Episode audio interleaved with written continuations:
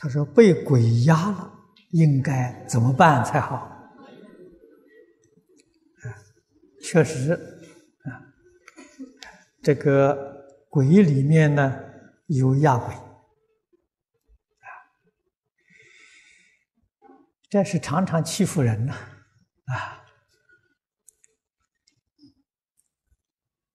人在心地清净，心行善良，鬼不敢欺负你。啊，鬼见到你呀，也尊敬你，啊，也拥护你。